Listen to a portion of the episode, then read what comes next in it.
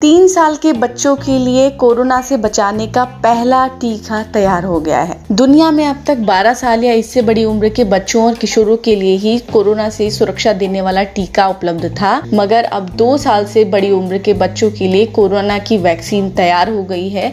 चीन के टीका निर्माता सिनोबेक बायोटेक लिमिटेड ने यह करके दिखाया है। इतना ही नहीं, चीन के नियामक ने इस टीके के आपातकालीन उपयोग के लिए मंजूरी दे दी, जिसके बाद चीन दुनिया में सबसे छोटी उम्र के बच्चों को कोरोना का टीका देने वाला देश बन गया है, जहाँ जल्द ही ये वैक्सीनेशन शुरू हो जाएगा। हालाँकि सरकार ने अभी इसकी कोई तय तारीख नहीं बताई है।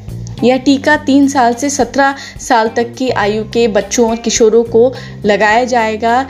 चीन सेंट्रल टेलीविज़न को दिए बयान में कंपनी के सीईओ ने जानकारी दी कि यह टीका बच्चों पर उतना ही सुरक्षित पाया गया है जितना वयस्कों पर।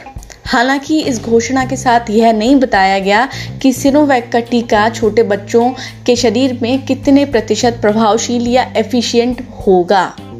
गौरतलब है कि आंकड़ों की पारदर्शिता को लेकर चीन पर पहले भी सवाल उठते रहे हैं। इसके साथ ही यह जानना भी ज़रूरी है कि दुनिया में अब तक 12 साल से लेकर 18 साल के किशोरों को जो टीका लगाया जा रहा है, ऐसा 14 देश कर रहे हैं। इसमें America, Britain, Hungary, England, Germany, Poland, France Israel UAE, Singapore, Japan, Chile, Canada, Austria देश शामिल हैं। अभी तक 12 से 16 साल की आयु वाले बच्चों और किशोरों के लिए कोरोना की वैक्सीन तैयार की जा चुकी है। अमेरिकी निर्माता फाइजर और मॉडर्ना ब्रांडों ने अपने अपने परीक्षण में अपनी अपनी वैक्सीन को बच्चों पर 100 परसेंट एफिशियंट पाया है।